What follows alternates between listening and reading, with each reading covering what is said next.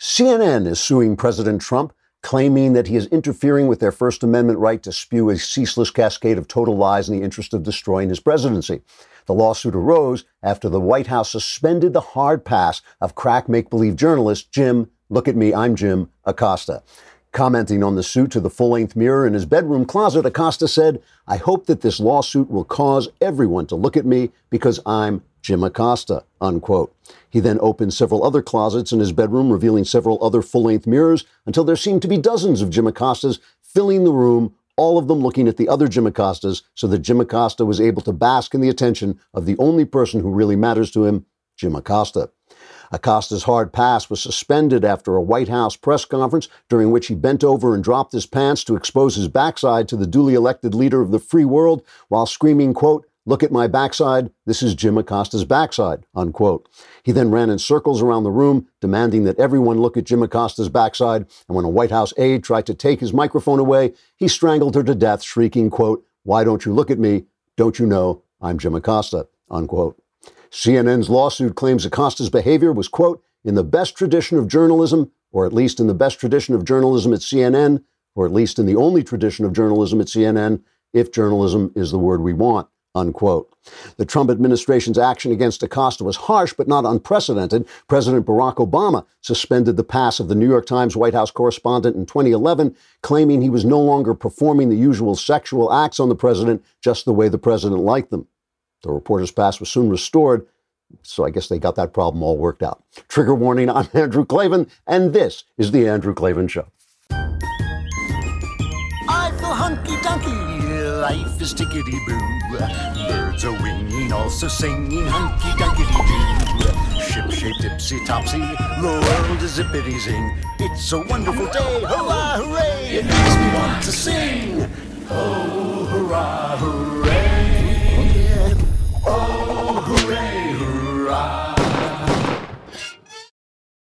All right, we come to the end of the uh, what was almost been a Klavanless week. We're operating in battle conditions. You can see I'm broadcasting once again from the overturned ark uh, in my house. And uh, now we enter into the Klavanless weekend, but don't despair or despair, but also listen to Another Kingdom, which will be available to everybody tomorrow. Another Kingdom, it'll be episode seven already, The Secret of Horror Mansion. There are only 10 episodes altogether, so uh, get on board. It's doing uh, really great numbers. And if, if you're listening on iTunes, don't forget to subscribe there and leave a five star review because that really helps us out. While you're there, you could do that for the Andrew Klavan Show as well and just kill two birds with one stone.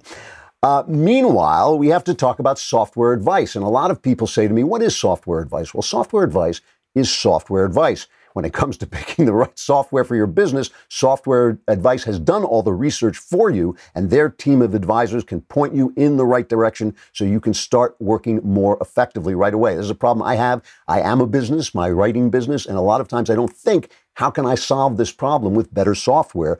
With software advice, it is absolutely free. You just go to softwareadvice.com slash Klavan and answer a few short questions about your business, and you'll be connected with an advisor to discuss the best software options for your needs.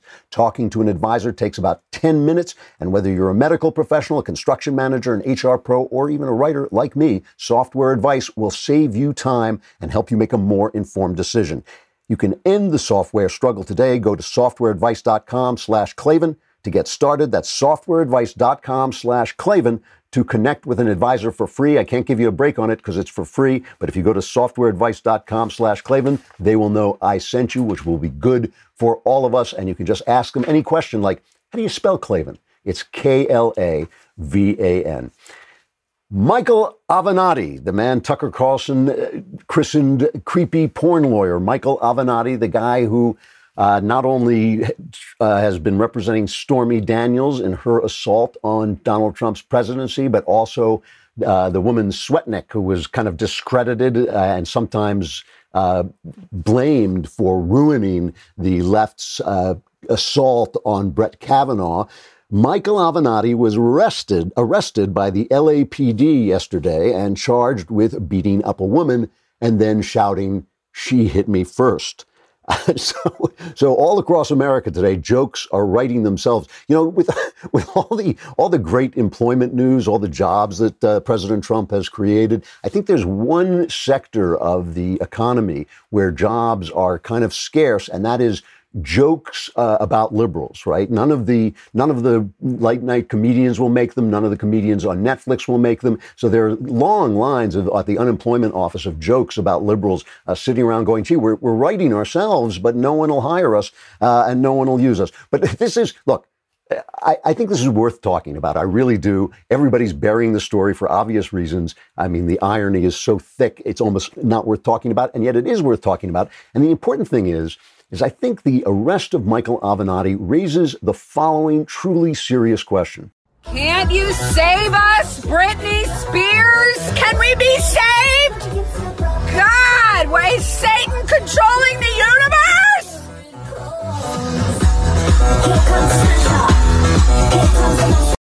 So that's Juliette Lewis, Juliette Lewis on Instagram, can you save us, Britney Spears?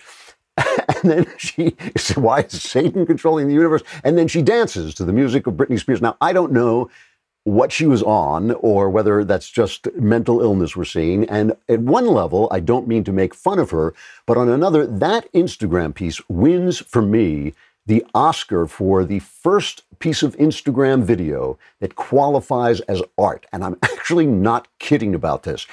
Here is a celebrity praying to a celebrity to save us while demonstrating what celebrities are in herself because Juliette Lewis is a celebrity. If you don't know her, she's an actress who's always playing, kind of used to play all these kind of sexy teens, you know, kind of alluring. And here she is appealing for salvation to Britney Spears, a celebrity, while demonstrating that celebrities are not always the people you want to turn to for life advice. I mean, look, I, I say this as a creative guy, a guy who has been in the arts my whole life. Art is not a healthy lifestyle. Making art is not a healthy lifestyle. I write about this in my book, The Great Good Thing, that you are constantly, constantly, and I, let me let me say what I have to say first, and then just put in a little bit of a proviso there it, you're constantly opening old wounds to get at old feelings and old pain that you can put on the page or put into your performance as an actor. I mean, this is almost what acting is, is opening old wounds. It is not a healthy way to live, okay? And I, I don't say that. I want what I want to uh, point out is I'm not saying that oh, it's what a heroic thing it is to be an artist. It's kind of a sick thing to be an artist. It could be argued that being an artist is a reaction to trauma. When people have trauma and they don't heal their trauma, they keep repeating the trauma over and over again. You've probably noticed this in yourself. Some little thing that you keep doing that you wish you stopped doing probably relates to some trauma in your early life. And what artists do is they're constantly, especially actors, more more actors than writers, but writers also. They're constantly opening up these these wounds that they have and bleeding onto the page or bleeding onto the screen. People like me, who uh, to whom it's important to be sane, work very hard to manage our sanity while we're doing this. Really, it really is a full time effort. My wife and I have a joke about it because sometimes I'll come in after a particularly finishing a particularly hard book and I'll say, I'll never write another novel. And she says the same thing. It's dinner time, sit down and eat because she doesn't believe me because it's a kind of addiction. So all I'm saying is that celebrities are kind of crazy. Okay. So when celebrities are telling you to do something or telling you to live in a certain way, you should be thinking, oh, look, there's a person on the street who's living in a homeless shelter who's screaming at the sky that the Venusians are talking through his teeth, giving me a piece of advice, accepting her or his Oscar, and then telling me who I should vote for. That's the way you should think of celebrities. And celebrity lawyer Michael Avenatti is no exception. Now, here's the story from TMZ. Now, you may laugh that people are quoting TMZ, and apparently Avenatti is shouting that TMZ should not be taken seriously. But in fact, they have excellent sources in the LAPD. Avenatti was arrested Wednesday after a woman filed a felony domestic violence report. Uh, we're told, this is TMZ speaking, we're told her face was swollen and bruised with red marks on both cheeks. Our sources say the alleged incident occurred Tuesday night, but there was another confrontation Wednesday between the two at an exclusive apartment building in the Century City area of LA. We're told Wednesday afternoon the woman was on the sidewalk on her cell phone with sunglasses covering her eyes and covering the bruises, presumably sobbing and screaming on the phone, I can't believe you did this to me. I'm going to get a restraining order against you. It was originally reported that this was his estranged wife, but it wasn't. Uh, we're told, TMZ says, we're told security brought her inside the building, took her upstairs, and Michael showed up five minutes later and ran into the building. He screamed repeatedly, She hit me first. she hit me first. And we're told he angrily added a bunch of uh, obscenities. This is bull. We're told he tried getting into the elevator, but security denied him access. The cops showed up. They talked to him for five to 10 minutes. Then they took him into custody and he was released on, uh, I think it was $50,000 bail. A law enforcement source says on Tuesday, Avenatti kicked the woman out of her the apartment, and that's when the alleged domestic violence occurred. And we're told she went back to the apartment on Wednesday to retrieve her belongings and call police to stand by in case things got heated. Now, this is, it's important to note that this is a felony domestic violence, not a misdemeanor domestic violence, which means there were visible bruises and it, she had to file a report under penalty of perjury. So she signed a piece of paper saying this happened under penalty of perjury. perjury. But here, because we believe, of course, we believe in due process, and we don't always believe all women, you know, even we don't believe survivors, we will let Avenatti have his say. Here's Avenatti's response. First of all, I want to thank the hardworking men and women of the LAPD for their professionalism and their work today. They had no option in light of the allegations. Secondly, I have never struck a woman. I never will strike a woman. I have been an advocate for women's rights my entire career, and I'm going to continue to be an advocate. I am not going to be intimidated from stopping what I am doing. I am a father to two beautiful, smart daughters. I would never disrespect them by touching a woman inappropriately or striking a woman. I am looking forward to a full investigation, at which point I am confident that I will be fully exonerated. I also want to thank everyone for their support that has reached out. You know my character, you know me as a man, and I appreciate it. All right, we're going to get back to that in a minute. But first, I know you're thinking it's, it's too distracting because you're thinking, how do you look so great? And the reason is I work out constantly, and a great help is Beachbody On Demand because I'm always on the run. I'm always in a plane. I'm always going somewhere, like everybody. We, we're all so busy now. I, I cannot get into a car and go to the gym. But Beachbody On Demand is an easy to use streaming service that gives you instant access to a wide variety of super effective workouts you can do from the comfort of your living room or your hotel room. 24 7. They have a history of success. This is the company behind P90X, Insanity, 21 Day Fix. I, I, have done and do Insanity, and Insanity is a great name for it. It is insane, but they also have uh, yoga and they have uh, nutritional advice. They have lots and lots of stuff that you can tap into to get healthy and to get into shape. Uh, you can um, you can Right now, my listeners can get a special free trial membership. Yeah, we give away so much stuff for free, including their new 14 day results plan, where you can lose up to nine pounds in the first two weeks when you text Andrew to 303030 303030. You get full access to the entire platform for free, all the workouts, the nutrition information, the results plan to get your super fast results and support totally free. Again, just text Andrew to 303030 30 3030 for Beachbody on demand. Lots and lots of effective workouts. Really good thing, especially if you're traveling all the time and or just don't have time to get to the gym. When Michael Avenatti comes forward and says he's been wrongly accused by a woman, the irony is thick on the ground, so thick you almost don't have to mention it. But important to remember, it's important to remember that this guy was part of an effort to push charges against Brett Kavanaugh for the political purposes without due process. Remember people shouting at Ted Cruz in the restaurant, we believe survivors, we believe survivors. Well, this is the thing. And, and it's not just Avenatti. I mean, Avenatti is a small part of this. It's the entire infrastructure that supported him. He was on CNN so many times that now CNN is sitting around going, what do we do? They're just staring at the camera at CNN without Michael Avenatti to come on and accuse Donald Trump without proof. They're just staring at the camera without him to bring on what was, I can't I think her name was Julie Julia Swetnick uh, to make these absurd comments that they went with without any kind of corroboration. Blasey Ford, who testified, had no corroboration. All the people she named said it didn't happen.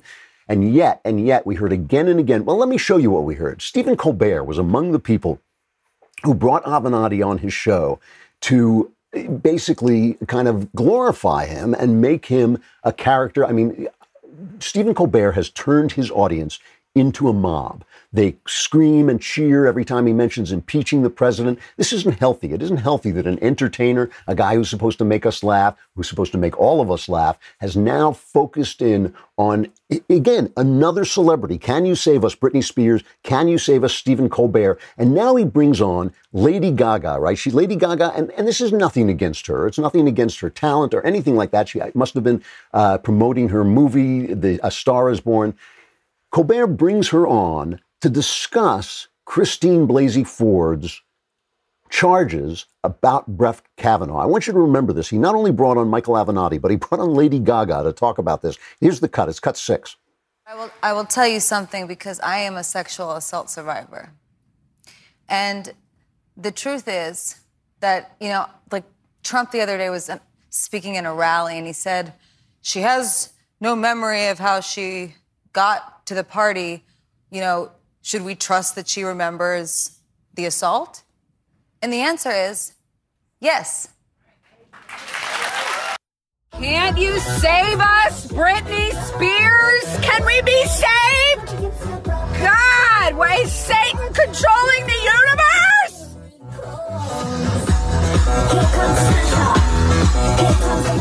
The Stephen Colbert should have Satan on, so Satan can control. That's the thing. Lady Gaga comes on, uses the power of her celebrity, the sympathy, the empathy that she's a sexual assault victim, which we all empathize with, right? There is no constituency for sexual assault in America. She uses that, and Stephen Colbert uses that to slander Brett Kavanaugh, to say of Brett Kavanaugh does not deserve due process, simple due process, because she was attacked. Therefore, we should believe Christine Blasey Ford. It makes no sense. It makes no sense to believe all survivors, or, or as we should say, it makes no sense to believe all accusers. Yet here are these celebrities, Stephen Colbert and Lady Gaga, trying to affect your mind when we see from the Juliette Lewis Instagram art what celebrities really are damaged people working out their damage through creating art. Hey, it's a good use for your damage. We're all damaged in some way. It is a good use to create art with it, but it doesn't make you an expert on jack diddly squat. Stephen Colbert, every day in the New York Times, it says, What are the late night comedians saying? Well, since they're all saying the same thing, and since they're all saying the same thing that the New York Times is saying, who cares what they're saying? Who cares what a comedian says? Who cares? Why should a Michael Avenatti, a guy who is a uh, a lawyer who will say anything for his client to defend his client be allowed to come on CNN 500 times just because they hate the president. I mean, we should be asking ourselves these things. And luckily, a lot of people are asking themselves these things. You know, the Federalist had a story about the fact that uh, it says, as voting data pours in, this is by Angelo Morabito in The Federalist. As voting data pours in, a trend emerges. Celebrities are great at getting press attention. They're great at getting people to the polls. They're not great, however, at driving the electoral outcomes they want. In Texas, Georgia, and Tennessee, the three states with the most noticeable celebrity involvement all saw, saw their highest midterm voter turnout levels but the voters in all three states chose the unflashy Republicans over the celebrity backed Democratic candidates. So the the irony here is, is twofold. You know, first of all, I, I, should mention, by the way, that Stormy Daniels released a statement on Michael Avenatti's arrest saying these are serious and obviously very troubling allegations. But right now, that's all they are allegations. We should all reserve judgment until the investigation. An investigation Michael has said he welcomes is complete, and that's what I'm going to do. So suddenly, everybody on the left is withholding judgment. But the irony is also something else. The irony is how often, how often men who say they are feminists end up in a jam over women. Harvey Weinstein, one of the big spokesmen for women, uh, Bill Clinton, one of the big spokesmen for women. The other day, the guy who allegedly shouted filthy uh, obscenities at Tucker Carlson's 19 year old daughter. Remember, she was in the country club and she went to the ladies' room. And as she was coming back, this guy at the bar, a middle aged man at the bar, started, said, Is that do you know Tucker Carlson? She said, That's my dad. And he started spewing this hideous filth at her. And remember, just get that in your mind, right? This is a grown up man shouting at a 19 year old girl, spewing filth at a 19 year old girl. So it turns out this guy is serves on the board of directors of a women's mental health group called the Women's Initiative. How often does this happen? And I think the re- the reason is is that feminism itself is a destructive force for women, is a destructive force against women. One of the great propaganda campaigns in American history is the way that feminism has convinced women that it, it means its dictionary definition is things that are good for women, right? What is good for women is free market, free minds. What is good for women is being included in the promises of the uh, Declaration of Independence, the idea that not just all men are created equal, but all women also are created equal, which it has come to mean as well it should. What is good for women is that kind of liberalism, what, what is called classical liberalism. Feminism itself is just a mess. And it's not, it's not an accident that so many male feminists turn out to be abusers. You know, so it is so strange. It's so strange. I was talking yesterday about the way everything the Democrats say, the Democrats say, or liberals say, I should say, comes out, results in the opposite of what they say they intend. And a- another way you see this is with corporations. You know, the left has a point about corporations. The left traditionally was always shouting about corporations, and the right was always defending them.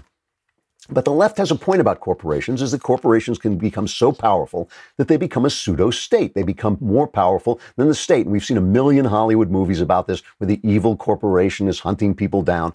But that is a fair, it's a fair danger, at least in the imagination. A corporation can become so powerful, so rich, that it controls the government itself, or at least becomes a proxy government. And we should watch for that. There are uh, monopoly laws on the books where we can break them up, and there should be laws where they're held accountable.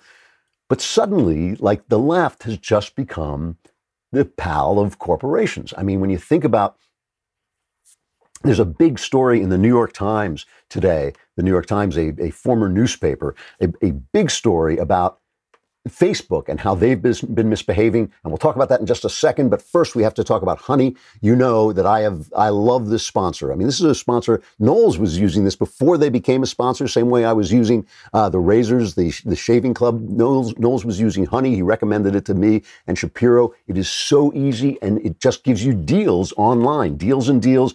All you do is you sign up they have over 10 million members, and all it is, is it tells you if there's a coupon for the thing that you want to buy, and it applies that coupon for you. It just kind of sits silently on your computer, and every now and again it pops up with its cute little honey uh, logo, and it says, you know, you can get this uh, for a little cheaper. And if I, I shop on Amazon constantly, I was on Amazon all morning this morning looking for some new books. I'm getting through my books, and it just tells you when a book has a deal on it from Honey. It is so easy. It takes 90 seconds to sign on. There's no reason not to add Honey to your browser today, especially during the holidays when you're probably spending the most money. You get Honey for free at joinhoney.com slash Andrew. That's two words, joinhoney.com slash Andrew takes 90 seconds to put it on. Go go to the site. Really try it. I mean, it, it's just amazing, and you will save money. It, it's lots and lots of fun to have there on your computer.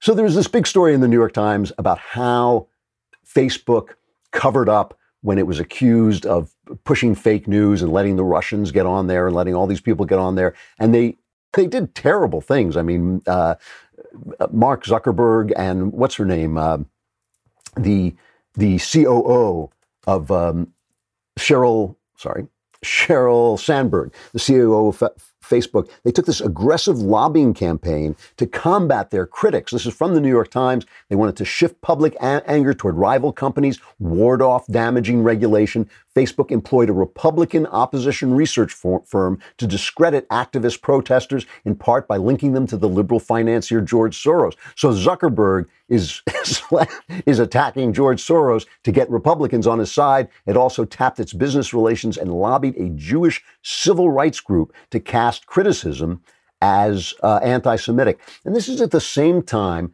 New York and Virginia, the, the bastions of left wingery, are paying Amazon to move in. I mean, here's a thing where, uh, uh, what's her name? Uh, Google Eyes Cortez is actually right. She says she was outraged that they paid out all this money to Amazon to get them to move to New York. Governor Cuomo in New York said he had to offer subsidies to Amazon to compete against states that don't have an income tax. Why didn't he just rescind the New York income tax and then bring more business in? In other words, if you're if you own a little store in New York, you got to pay these outrageous taxes to support Amazon coming in. So suddenly the left has become the party of big uh, corporations. I've said this repeatedly that, that big corporations love big government because little guys can't compete. They can't compete with the red tape. They can't compete with the legal work. All of this is to say, all of this is to say that the people who are telling, the people who are lecturing us about morals are the last people who should be lecturing us. You know, uh, uh, Salena Zito, the woman who wrote that book about uh, Trump voters and who they really are, she has a piece about the meaning of the midterms. And she says, you know, too many people, uh, too many people take the midterms and as confirming their biases. They look at the results and they say, "Oh, everything I said was true." But she said, "Really, we should all learn something new from our losses." And she said one of the things that Donald Trump should learn is that he treated his base as if they were racist by appealing to their fear of Mexicans at the border. He, she said, they would have listened to him more in the suburbs. The suburban men who have helped him get elected would have listened to him more if he had said, just emphasize security at the border without being so, being hammering the invasion idea so hard that that may have served his base, but it didn't serve him to bring, to broaden his appeal. Democrats, she said, had to learn that socialism doesn't work. She said the only people who like socialism are kids and billionaires. Those are the only people who like socialism. It was moderate Democrat candidates who won, and they don't want to, the candidates who shouldn't be pushing socialism. So if it's true, if Salena Zito is right, and if it's true that ordinary people reject racism and they reject socialism, then maybe, maybe from now on, we should be listening to the people who live next door to us instead of the people who live as celebrities on our computers and our television sets. Can't you save us, Britney Spears? Can we be saved? God, why is Satan controlling the universe?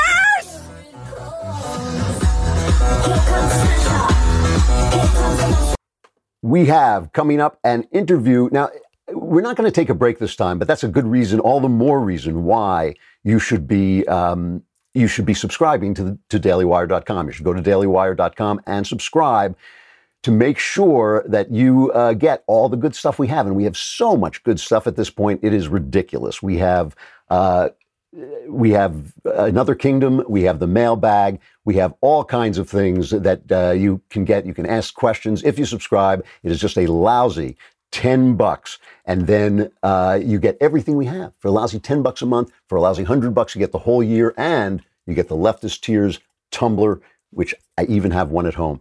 Now, this interview with Oren Cass, he's the author of a book, The Once and Future Worker, A Vision for the Renewal of Work in America. Uh, it's a groundbreaking re-evaluation of American society, economics, and public policy. And he's also a senior fellow with my friends at the Manhattan Institute for Policy Research. This interview, this book has been going around, as I say to him in the interview. We've been arguing about it at the Daily Wire. The interview is a little bit wonky, but listen closely because he's talking about something really important about how we organize our economy, whether we organize it for consumers or for employment. Take a listen to Oren Cass. Oren Cass, thank you very much for coming on. I appreciate it. My pleasure. Thanks for having me. Well, your book, The Once and Future Worker, A Vision for the Renewal of Work in America, has been passed around the Daily Wire, and we've been fighting over it. Uh, it has caused a lot of discussion and arguments. So lay out, first of all, the thesis, your thesis begins with a, a, a theory of the economy that you disagree with. So lay that out first. Yeah, sure. So I start with what I call economic piety, which is this idea that the economy is a pie and our goal is to grow the pie. And as long as the pie keeps getting bigger, we can cut it up however we need and everybody can have enough. Uh, that's really how left of center, right of center, m- how most economists, policymakers, politicians have talked about prosperity and what we're trying to achieve for a very long time. And on those terms, we've achieved it. GDP keeps growing, the safety net and the way we redistribute keeps expanding, uh, and yet we have some very serious problems. People don't don't seem to be very happy with the result. No, that, I mean, there does seem to be this actual malaise spreading out, the opiate addiction and all that. So, what's the cause? What's the reason? So, my argument is that all of that is entirely consumer focused. We're measuring your welfare by how much you get to consume. And certainly that's nice, and material living standards are important, but much more fundamental to people's own life satisfaction, to the strength of their families and their communities, is their capacity as producers as workers who actually have a role to play in society, who are making a constructive contribution, who are achieving self sufficiency and passing on opportunity. And the economic pie view ignores that. To, to stretch the metaphor too far, it doesn't care who bakes the pie. And so you get this view where even if ever fewer people are really becoming the centers of all the economic activity and producing all the wealth, everyone should still be happy as long as we mail enough checks around at the end of the day. And, and we're seeing the result of that, which is you can mail an awful lot of checks around and still have people who are not happy, who aren't finding a way to constructively engage in society, who aren't building strong families and communities. Uh, and that, that puts you in a spiral that, that's headed in the wrong direction. But can anything be done about this? I mean, don't jobs basically, aren't they created by the economy naturally? Isn't there creative destruction in capitalism that's just going to get rid of certain jobs? And that's absolutely true, and, and that's fine. I, I don't think that that's the problem, and, and I don't think that's something that we should resist. I think what's happened in, in the view that we've taken is we've said, you know, the labor market is a market. It's where we create and find jobs. And just like any other market, we're going to let it find its efficient outcome, and that's going to be best for our growth and our consumption. Um, and that's true, but what it misses is that there's nothing in economics that says the labor market is going to settle somewhere where everyone can find good work that would allow them to support a family. Uh, if we actually have a substantive social preference for what we want the labor market to do, we actually care where wages settle, we care how many jobs are available, what kind of jobs, uh, then we can't just say the, the free market outcome is sufficient. We actually have to say, no, we have a preference for how the labor market should behave. Uh, and and the way to affect that isn't to do what the left tends to do, which is say, well, we'll just yell at it until it until it does something else. That's a good way to get an even worse outcome. But it's to look at the conditions. It's to say a market just takes the conditions it's operating in and spits out a result. If we're not happy with the result, then we have to pay attention to the conditions, to the regulatory context that determines what kind of businesses form, to the education system that determines what kind of workers we're preparing to trade and immigration, which determine how we draw the line around who gets to be in the labor market, organized labor, taxes. There are all of these different ways that if we cared about what actually happens in the labor market, we would do things very differently than we've been doing them. Okay, let's let's talk about this how it looks in real life. I mean, just how it looks in detail. I, you know, there's the worry with government intervention, any kind of intervention in the job market, is kind of what they used to call the buggy whip idea that the buggy whip industry goes out of business and the politicians say, oh, we cannot let our great traditional industry of buggy whips go out of business and we wind up subsidizing an industry that we don't need at all, which is essentially what Barack Obama was saying to people when he said some of these jobs aren't coming back, uh, manufacturing jobs are just going to go away. How, what, what can you actually do in real life that is going to replace jobs that have been taken away, say, by automation? So, you know, I think the buggy whip, whip, example is exactly what we shouldn't be resisting. We don't need to subsidize people making buggy whips. Um, but there are still other things people want to make. So, and, and that people want to buy that need to get made. You know, as you look at how our economy evolves as people get richer, we can see what the richest people in society now are consuming, and it's a lot of made stuff. It's not digital downloads. It's it's not yoga lessons. It's a little bit of those things, but it's mostly bigger houses, more cars, more furniture. It's it's stuff that also has to get made. And so there's no shortage of need for that kind of economic activity in the economy. Uh, and in fact, automation is is a force for good in that respect. Automation is just a word we use for people becoming more productive, for being able to make more with less hours of work. And that's the exact formula by which wages rise. That's the exact formula by which workers across the economy can become uh, more productive and more prosperous over time.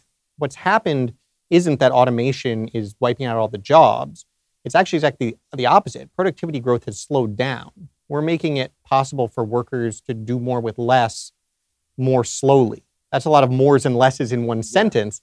But the way to think about it is in the past, what has happened is workers became more productive. We still needed all the workers, and they made more stuff.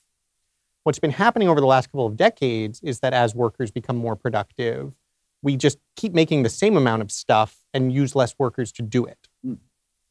That's that's the concerning trend. It's not the automation, it's why have we stopped actually expanding our manufacturing and industrial economy uh, in ways that would create more opportunities to produce stuff? And so it's not about pro- protecting the buggy whip manufacturer. It's about saying, how do we make sure that investment in our economy, our preparation of workers for the economy, um, move in directions that are actually going to create opportunities for people to work? And how do you do that? Well, so one good example on, on what I would call the supply side, so preparation of workers for the labor market, is to look at what kind of preparation we actually give people, which right now is focused almost entirely on a pipeline through college. So we say the goal is everyone should get a college degree. Our high schools are essentially college prep academies for the most part. And if you fall out somewhere along the way, we, we don't really have much for you besides a shrug. Uh, and yet, the vast majority of people fall out somewhere along the way. Less than one in five go smoothly high school to college to career. So instead of saying, well, that should be the goal, and those people who make it through are going to produce a lot of wealth for everybody, we can say, no, actually, it's the, it's the people who don't make it through and, and aren't likely to succeed in college who are our top priority. And our education system really needs to be oriented at least as much around a high school experience that's going to prepare them for the, for the job that they're headed for, not toward college. Uh, and at least as much money as we're spending on subsidizing higher education for people who are going to be the winners in the economy, really that money we should be spending on subsidizing work work based initial jobs, on the job training for the people who are right now struggling to find work. And so you need a track that's nothing like the college track, that's additional years of high school education, but then technical training, subsidized on the job training. And ideally, you get someone to about age 20 with multiple years of job experience, an industry credential, uh, a job, earnings already in the bank, and for less than we're spending on college, you can even also give them a savings account, either to get them on a sound financial footing or for future training that they might need. Hmm. That's a much better approach, and it's not buggy whip subsidizing, right? It, we're not picking who should win in the economy. We're saying what are the conditions we want our labor market to operate in? And one of those has to be one where we're investing, especially in making sure everyone has the tools they need to participate in the labor market, which isn't something we do right now. So, what about uh, globalization? We, if we want our iPhones to be affordable, we have to have them manufactured out of the country where people have fewer unions, fewer rights, fewer uh, uh, added on expenses you know, Steven Pinker has a line where he says, well, yes, our middle class workers are sinking back, but poor workers in other countries are coming up, and therefore, as a citizen of the world, we should all be very happy. I'm not very happy about that. I want American workers uh, to do well. What's the answer? Yeah, I, I think there are two really important points there. One is the economic question about globalization, and one is the political question about who should we even be prioritizing when we make our policy. So, to, to start on the economic side, you know, I think globalization is really where the rubber meets the road a lot of times in this question of are we consumers or are we workers? Because from the perspective of consumers, the economic theory is fantastic. More free trade really always does make sense. If someone else can make something cheaper, obviously that's good for you as a consumer. If a country like China wants to send us stuff on credit, we don't send them anything back. We just send them treasury bonds back all the better, right? If, if our trade with China is China sends us iPhones and we send China treasury bills, we're literally sending pieces of paper that say we will send money later in return for stuff. And as consumers, we might be thrilled with that. If we're concerned with our interests as workers, that doesn't work. Um, trade can still be very constructive, and we want China making things that we can buy, and we want to make things that China will buy, but we have to care about the balance we have to care that the trade relationship is one where we are making and selling as much stuff to other people as they are making and selling to us. So Trump is right about this. I think on that point, Trump is absolutely right that there are serious problems in our trading relationships and that the end result has been especially costly to, to the less skilled workers who are competing. Where, where I think Trump goes astray in the, is in the question of what to do about it. Because as with we were just talking about the labor market generally, you can't just come in and subsidize buggy, buggy whip manufacturers. When it comes to the international economy, it turns out not to work especially well to just come in and say, well, we're just going to slap some tariff on, on China or especially on Canada or Europe or a lot of things we're doing. If you want the international economy to behave differently, you again have to look at the conditions it's operating in. Why is it that we have this imbalance with China? Part of the problem is that China is doing a lot of really unfair things that distort the market, and we need to compel them to change those behaviors. Um, a tariff could be part of a way to do that. It'd be much better to to impose costs on them that don't also impose costs on us. So, for instance, I'd love to see us use our higher education system as a real pain point. I'd love to see us say to China, look, until you're ready to behave appropriately into the, into the international economy, we're going to restrict and eventually cut off student visas. We have plenty of other international students who would love to be in our schools and would do very well and, and enrich our schools as well. Uh, and we're not interested in really offering a lot of places to an elite in a foreign country that's essentially trying to, to undermine our own economic health. So something like that could have a similar objective to a tariff, right? What can we do that's going to try to force China to change its behavior, uh, but in a way that doesn't, in the process, sort of backfire on us as well? You know, I, I read a lot of people now, they talk about a universal uh, income, a guaranteed universal income. And, and people like Pinker and, and others who have basically said this idea that work provides meaning is a, is a romantic idea, that most people's work is drudgery, uh, that, you know, that it's not, it's not really meaningful to them, and they would find other things to do that would provide meaning. Can you respond to that? Yeah, you know, universal basic income is sort of the, the ultimate end point of economic piety, right? It says we're going to just keep growing the pie bigger. We acknowledge that most people aren't going to get to participate in making it, and we're just going to send them all a piece of pie. Um, and the the problem with that is that Pinker and others who who say the idea of work is romantic are just wrong. The the value of work isn't um, some sort of kind of archaic or nostalgic thing that we cling to. Um, people want to be productive actors who are contributing to their communities, and and this matters on a lot of dimensions. It matters for individuals. We know that having a job is important to self esteem. It's important to mental health.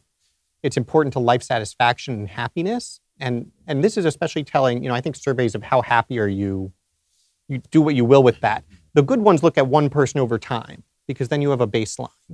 And most things that happen to someone in life cause temporary blips, but they return to whatever their pre existing sort of natural state is. So, marriage, divorce, birth, death, permanent disability. You see a change in your you know, reported level of happiness, but it returns back to where it was. The only thing we've found that that's not the case for is unemployment. People never get used to not having productive work. They end up permanently lower state of well being. Um, and, and so for people and for their own economic opportunity, it's important. You're never going to move up to that second job if you're not in the first job. So when you say, why don't you just take the basic income instead? You're consigning someone to never climbing onto the economic ladder in the first place because they're not going to go from basic income up to that fifth step or, or wherever you might uh, hope they'd eventually reach. So it's important to individuals, it's also critical to families. And here it's especially important for men, it turns out, that um, men having work, both in economic and social terms, is really important to families forming in the first place. Um, unemployment is, is a huge driver of divorce, again, specifically for men. And then when you look at children, outcomes for children are much better in households where people are working. And again, this isn't just because they have more income, it's because it's the work itself. Um, and even more strikingly, just being in a community where people are working. So, not even your own parents. Communities that have more people working turn out to have higher levels of upward mobility for kids. So, so it's better for the individuals, it's better for the families. And then when you step back and think about what that means for econ- our economy, it comes down to a question of sustainability.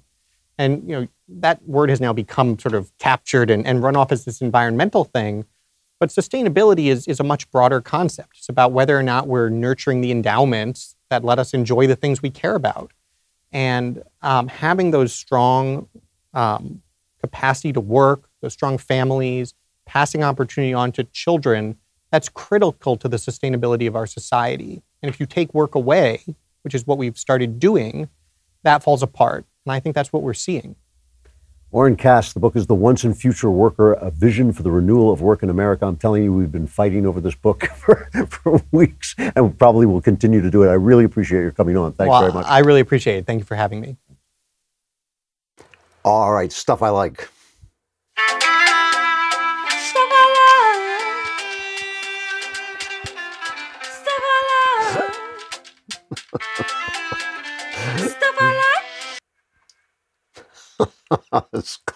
Claire, Green, our latest, our latest contribution to the introduction to stuff I like. You know, yesterday uh, somebody asked me a great question, question about overlooked masterpieces, overlooked uh, literature, and I started talking about Rafael Sabatini. I, I said I've been uh, selling him to Shapiro because Shapiro, like me, enjoys uh, swashbuckling adventure books, and he wrote these wonderful, wonderful novels, Scaramouche and Captain Blood, and I think a sequel to Captain Blood. Scaramouche begins with one of my favorite uh, first lines in all of literature. He was born with the gift of laughter and a sense that the world was mad, which I think I may have put on my uh, my headstone. Um, th- these were made. Captain Blood was made into a movie with Errol Flynn, and I just it made me think about the fact that Errol Flynn. Uh, is not somebody we really turn to too much anymore. His movies are sometimes thought of as corny, but they were really spectacular. They were really wonderful. He was one of the actors of that era who was able to play characters who are larger than life. And we don't really have actors who can do that anymore. We have some characters like superheroes who are larger than life, but really the actors are elevated by the parts rather than the actors suiting the parts and being fitted to the parts. But uh, Errol Flynn lived he lived an epic life uh, with many things that people have objected to. He among them he was one of the great womanizer, womanizers uh, of his time. So much so that the phrase "in like Flynn" uh, became a, a, saying among GIs during the war. Uh, if you were in like Flynn, you had just made it easy, easy, and that was because he was such a great seducer, very handsome guy. His his role in Captain Blood is great. Robin Hood, The Adventures of Robin Hood, a picture you should not miss. It is the best Robin Hood movie, uh, far far better than anything that has been made ever since. It uh, is is uh, the Adventures of Don Juan was another one that ends with one of my favorite lines in, in all of movies, uh, where he says, "There's a little bit of Don Juan in every man, and since I am Don Juan, there must be more of it in me." I'd also like that on my headstone, but I don't think that's one that's going to make the cut. But let's just take a quick look at Captain Blood. Captain Blood is a story of a doctor who is sold into slavery. He's captured and sold into slavery and he escapes and becomes a buccaneer. And here is a scene where Olivia de Havilland was often the love interest in Errol Flynn's films.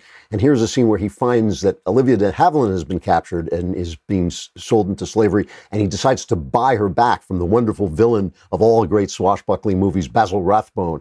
And he's going to buy her back. And it's a wonderful scene because it's kind of sexy that he's buying this beautiful woman as a slave. But what makes it really sexy is we know, we know that he will never treat her as a slave. And that's why he's the hero of the film. Let's just take a quick look at Captain Blood, based on the novel by Rafael Sabatini. Can't you save us, Britney Spears? Can we be saved? God, why is Satan controlling the universe?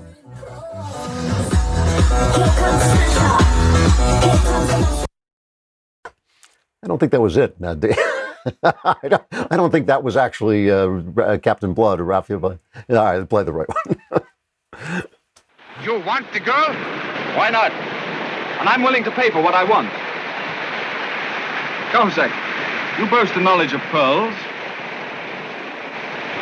But what do you value each of those? Oh, thousand pieces each? They're worth rather more. But very well. Here are 12. The three-fifths the value of the prize due your ship for having made the capture. For the share due my men, I make myself responsible.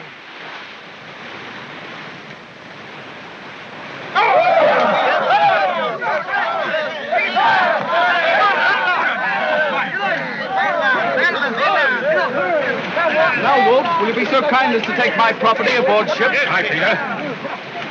And that settles that, my captain partner. No, you don't. Not Capitan. Samsa. Wait! You'll not take her while I live. Then I'll take her when you're dead.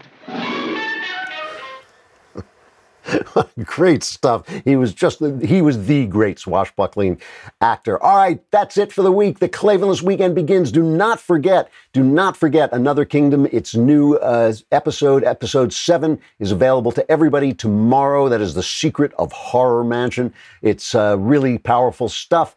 After that, though, you're on your own. Into the Klavanless weekend you go. Survivors gather here on Monday. I'm Andrew Klavan. This is The Andrew Klavan Show.